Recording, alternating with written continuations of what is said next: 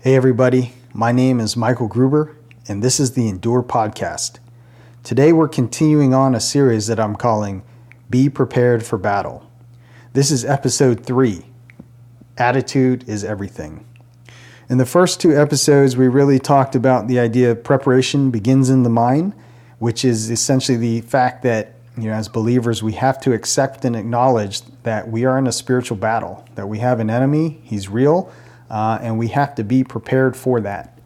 We also talked about the fact that we need to understand that we are victorious in Christ. Then we talked about in episode two the joy set before you.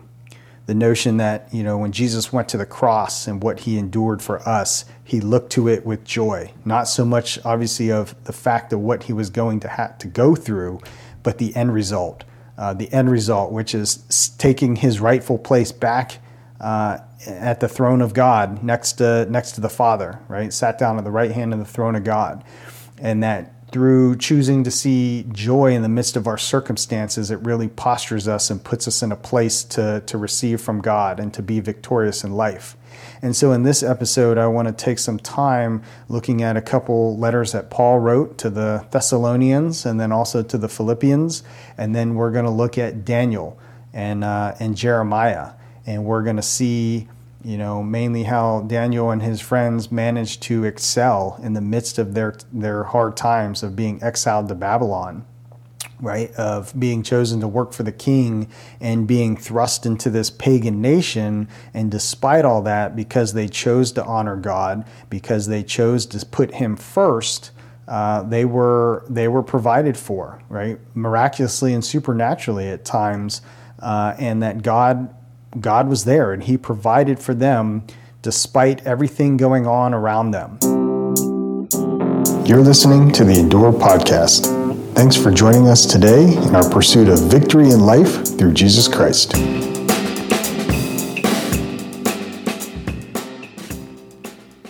Hey, everybody. All right, we're going to go ahead and just roll on into episode three Attitude is Everything when we get started here, let's just go ahead and turn to 1 Thessalonians 5, verses 16 through 18. So, 1 Thessalonians, this is just Paul writing to um, Thessalonica here, and really the theme is that he is writing to encourage new believers. Uh, one of the main themes here is just the idea of giving thanks in all all circumstances, which which is what we're going to read about. So, starting in verse 16, I'm reading from the ESV. Paul says, Rejoice always, pray without ceasing, give thanks in all circumstances, for this is the will of God and Christ Jesus for you.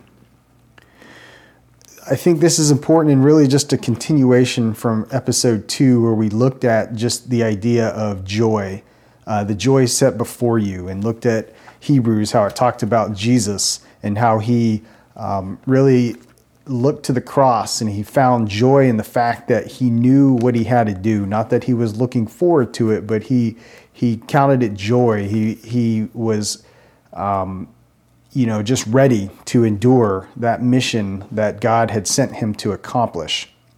And so the idea of choosing joy in the midst of any circumstance of all circumstances choosing joy in the midst of hardness and hard times and good times right we look at it here where Paul says, Rejoice always and pray without ceasing, give thanks in all circumstances. And that's just so important to be uh, just a vital aspect of our lives that we as believers really should be just cultivating a lifestyle of thanksgiving, of prayer, of gratitude, because it postures our heart to be in a place uh, to receive from God, really to see the best in, in the world around us. And that's not to say that life is perfect, and that's not to say there's not bad people and bad things. But we we have a choice in life. We have a choice to, to choose joy, or we have a choice to choose uh, just the negative stuff, right? And so Paul is just writing here to encourage the, the church to choose joy. Um, all right, if we go over to Philippians uh, chapter 4, we're going to see I'm going to read a little bit here in chapter four because I like the way that it just steps through um, just the idea of again, rejoicing, choosing joy, choosing gratitude. All right, so Philippians 4, starting with verse 4. Paul says, Rejoice in the Lord always. Again, I will say, Rejoice. Let your reasonableness be known to everyone. The Lord is at hand. And then this is really important. Do not be anxious about anything, but in everything by prayer and supplication with thanksgiving. Let your requests be, no, be made known to God. And the peace of God, which surpasses all understanding, will guard your hearts and minds through Jesus Christ. And then on, uh, on into verse 8. Finally, brothers, whatever is true, whatever is honorable, whatever is just, whatever is pure, whatever is lovely, whatever is commendable, if there is any if there is any excellence, if there is anything worthy of praise, think about these things. All right, so I know that was a lot there, but basically he's just saying, hey, you need to be, uh, you need to rejoice always, and he says it again, rejoice. Um, that's important. He talks about not being anxious, right? Just let your re- requests be made known to God, and then just let that peace of God protect you and guard you.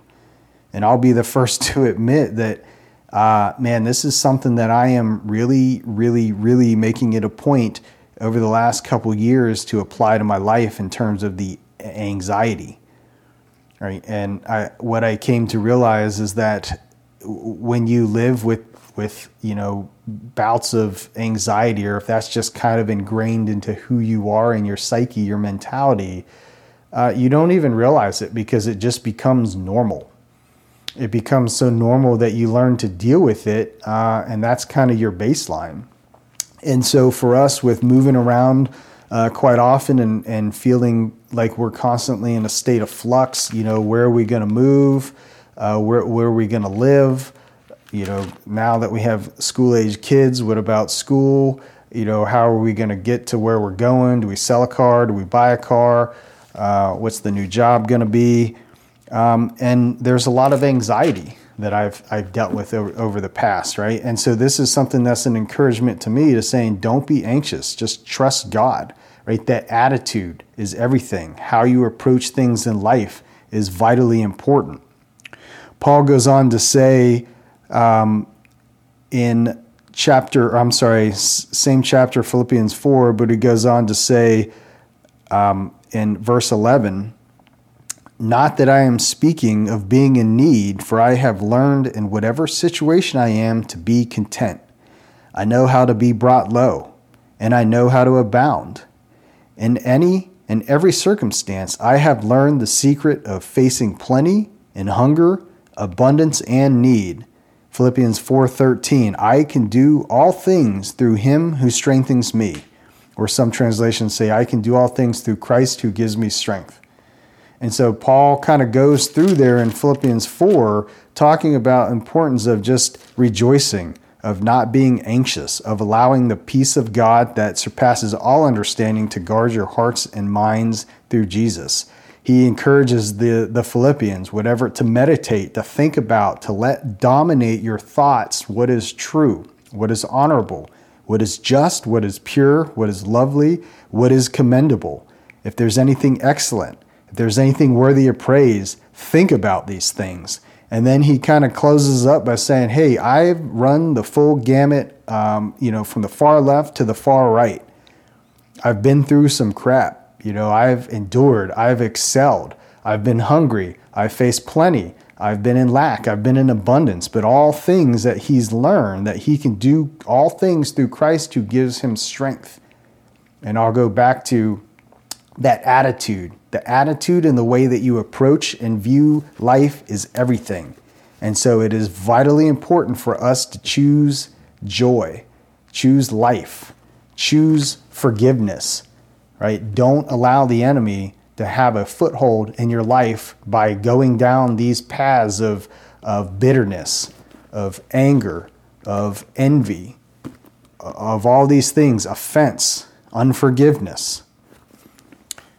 Okay, so we're going to shift gears here, um, and I would like to really look at two examples of this in the Old Testament. Um, so we kind of looked at what Paul had to say in terms of, of choosing joy, rejoicing always. Uh, in episode two, we looked at Hebrews, we looked at Romans, which is obviously Paul, and then we also looked at Peter. Here we're going to go back to the Old Testament. We're going to look at uh, Jeremiah and then Daniel. So during this time, um, really it was the, the theme, the overarching theme was uh, just the Jews turning from their God, uh, turning towards, you know, idol worship, uh, wanting to be like the world around them, not trusting God, not honoring God, and ultimately it cost them uh, dearly. Right? So they were conquered by numerous kings. They were conquered. They were carried off to captivity, and uh, you know their lives were were tough. And it was really a result of them turning from God. And uh, and so Jeremiah, he he prophesied about the the ruins, you know, from them getting carried off, and then ultimately Daniel was somebody who who lived in that time of exile, uh, and and I'll go through both of their stories just briefly. Uh, but if we start off in Jeremiah 28, verse 7 turn there. Here we're going to see again, continuing on the theme of uh, attitude is everything, right? Very important. Jeremiah 27, oh, I'm sorry, 29. Let's see here. Okay, so let me let me start at the end and then kind of work back to the beginning. So 29:11 is a is a verse that I'm sure many believers are familiar with, where it says, "For I know the plans I have for you," declares the Lord, plans for welfare and not for evil, to give you a future and a hope. Right. So that's an encouraging verse, um, and one that I, I, think a lot of people have probably quoted at some point in their life, and something that is uh, is is just you know part of their their outlook, if you will and I think that's good. And that's certainly a verse that I have uh, read and meditated on and, and, quoted many times throughout my life. But if we back up there to verse 7 um, and you put it in context of Jeremiah writing a letter to the exiles, right, those who were exiled from Jerusalem to Babylon, Jeremiah starts off in verse 7 and he says, But seek the welfare of the city where I have sent you into exile and praise to the Lord on its behalf, for in its welfare you will find your welfare. So, this is a verse um, many years ago. Well, it seems like many years ago, maybe not that, that many. Um, you know, I was in a certain circumstance or situation with work and bosses and whatever, and and uh, you know, I felt it was a it was a trying time. Uh, it was really difficult, and this is one where my wife Alicia had kind of pointed out the saying, you know, you need to be praying that in this situation, um, that in you know, as they and your boss finds his good place, that it will kind of bring you along as well. You know, where it says, "Pray to the Lord on its behalf, for in its welfare you will find your welfare." And her point to me was just that you need to accept the fact that this is where you are. And so your job is to be praying for them and praying for the situation so that they will do well. And in turn, you will do well. Right. And so uh, going to the idea of the attitude is that it's, hey, you know, Jeremiah is essentially saying you are in exile. You are in this place. Uh, they're going to be there for 70 years. So get comfortable right? Just get comfortable, accept the fact that this is where you are, but you can choose the way that you respond to the situation. That at this point, when they were exiled, they couldn't change that fact anymore. They were gone, that, that ship had sailed and they were there, but they could choose how they were going to respond. They could choose the way that their, their mental outlook was on the situation. So then, when we fast forward back over uh, to verse 11 when he says, I know the plans I have for you, uh, plans for welfare and not evil, to give you future and a hope. Verse 12 is where, where Jeremiah says, Then you will call upon me and come and pray to me, and I will hear you. You will seek me and find me when you seek me with all your heart. So he's just stressing the importance of, you know, it's it's more than just praying about it. It's wholeheartedly seeking the Lord in this situation. That the Lord's saying, you can find me. Absolutely. In this situation, you can find me, you can pray to me, but you're not going to find me until you seek me with all your heart. And that's ultimately what God is after. God is after, He's after our hearts. He wants us to rely on Him for everything. He wants daily communion with Him, right? It's not a just a Sunday thing when you bust out your Bible and knock off the dust and go to church it's not, you know, I get up and just, you know, read my, my one verse for the day uh, through my Bible app and then go on about, you know, my daily business. God wants to develop that daily, you know, hourly, minutely, if that's even a word, communion conversation with Him. And that's something that, you know, I've endeavored to, to do for a while. And I've really just tried to refocus on throughout my day having that communion with God. And so a lot of times when I go and you know I'll I'll uh, go through my routine. I drink a ton of water, so I go to the bathroom about every every half hour to 45 minutes. Fill up the water bottle, go for a walk around the the building, um, and oftentimes just try to thank God. You know, praise God and say, God, thank you for this day. You know, thank you that I'm here. Thank you that you have given me wisdom to do well and excel in this job. Thank you for my family. Thank you for my health. It's cultivating that attitude of, of joy, of thanksgiving, of gratitude, uh, which is, again, vitally important to placing us and posturing us into a position where, one, we can receive from God, and two, it just allows us to just absorb the you know the the ups and downs and the waves that are inevitable that are going to come through life. And so jeremiah encourages here um, encourages the captives you know change your outlook accept the fact of where you are um, and you can you can excel in the midst of these circumstances okay let's uh, let's go over to daniel and we'll uh, we'll start to wrap up here um, so Daniel, so he's a young man that was was exiled to Babylon, um, and at this time that the king Nebuchadnezzar was looking for you know young men to bring into his court, and he wanted people that he could train up um, and and excel you know on his behalf, and so Daniel and his friends.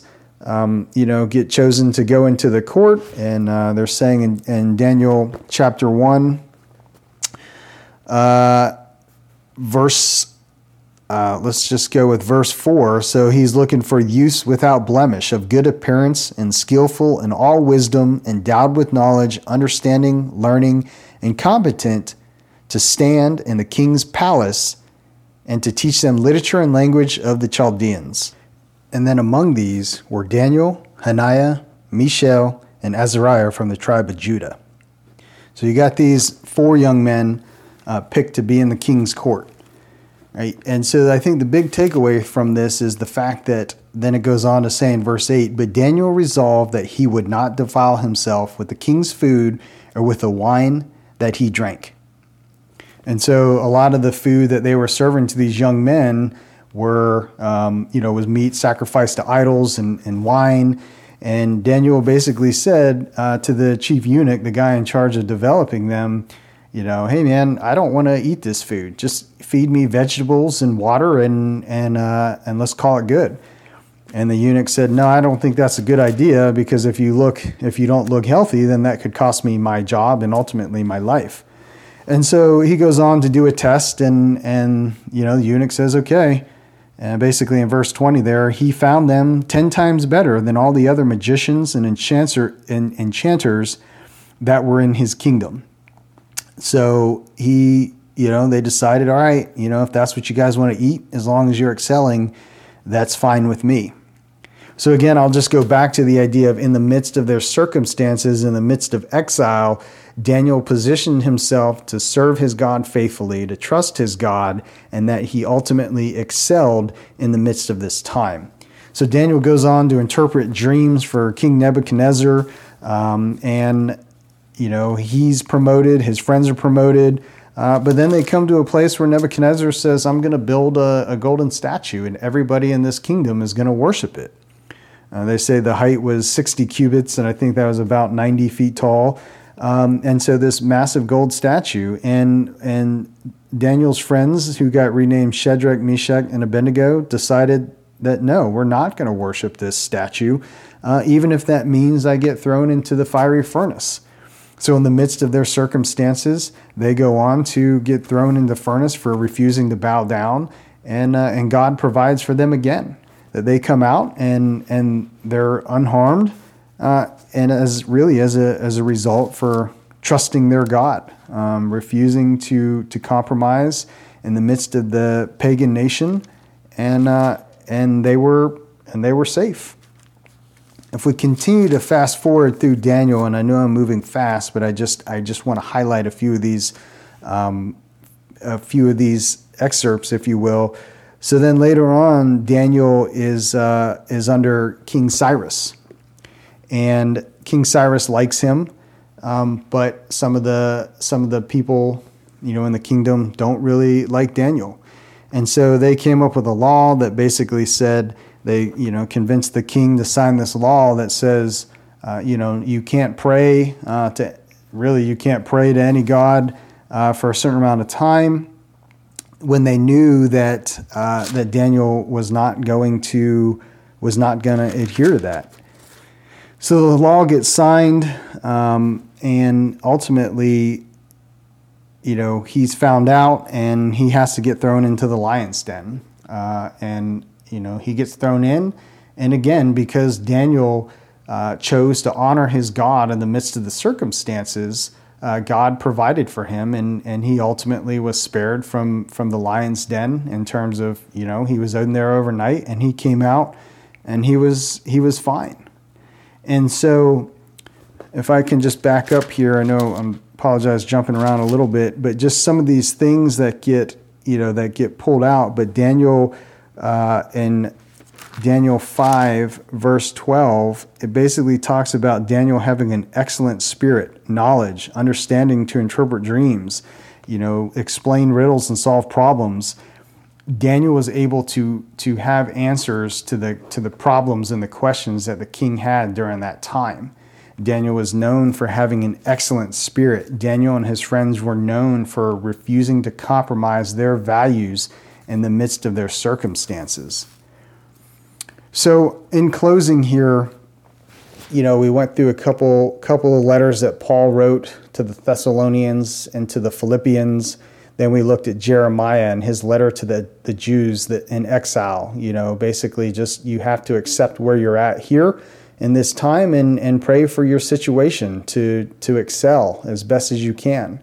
Uh, and then we looked at Daniel and his friends and their circumstances, right? And so all that to, to, to say the attitude is just vitally important that you can't always control or you don't control the circumstances that you may find yourself in, but your attitude makes a difference. And when we choose to honor God and when we choose to trust God, when we choose to be a light to the world around us, that's going to put us in a position to, to excel. That's going to put us in a position to do well.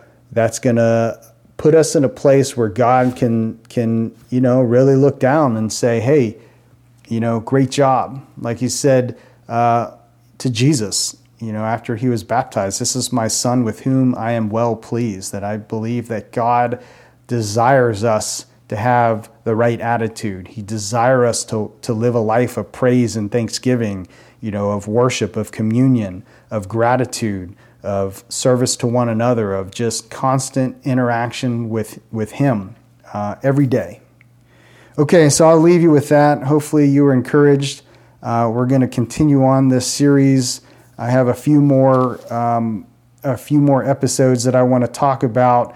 Uh, you know that fall under the overarching theme of just being prepared to battle, being prepared for battle as believers every day. So I pray you're doing well, Uh, and we'll talk again soon.